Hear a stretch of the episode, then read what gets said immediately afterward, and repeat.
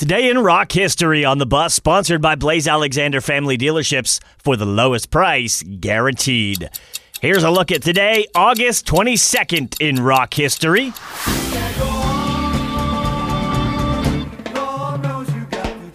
Today in 1969, Santana's self titled debut album is released, containing the top 10 hit Evil Ways, featuring keyboard player and future Journey co founder Greg Rolie on lead vocals.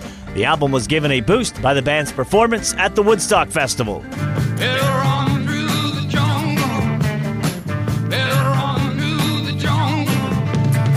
In 1970, Creedence Clearwater Revival started a nine week run at number one on the U.S. album chart with Cosmo's Factory.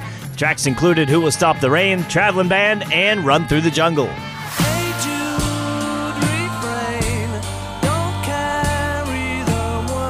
And today in 1969, the Beatles gathered at John Lennon's home for what would be their final photo session.